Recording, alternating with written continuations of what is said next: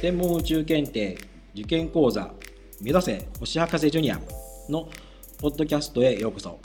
京都大学岡山天文台戸田です。ここからはさらに詳しい解説を行っていきます。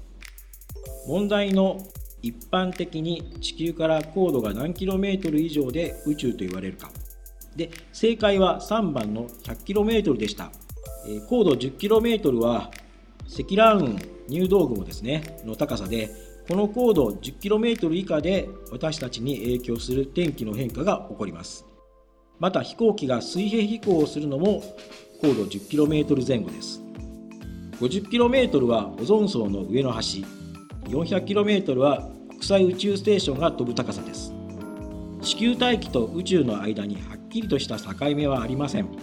各分野解釈によっても違ってきますが一般的に高度 100km 以上を宇宙とすることが多いのです。この高さを専門的にはカーマンラインと呼んでいます。1957年人類初の人工衛星スプートニック1号が旧ソ連から打ち上げられました。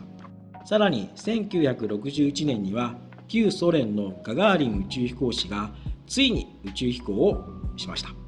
わずか1時間48分の地球一周という短い時間でしたが初めて人類は地球から宇宙へ飛び出したのです。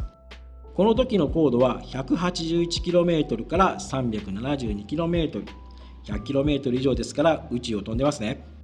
その後1969年アメリカの有人月探査船アポロ11号が月面着陸に成功しました。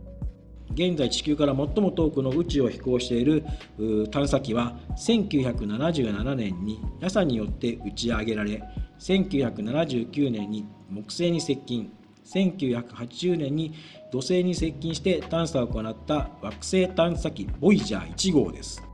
もちろん無人ではありますが地球から約240億 km 天文単位で表すと約160天文単位。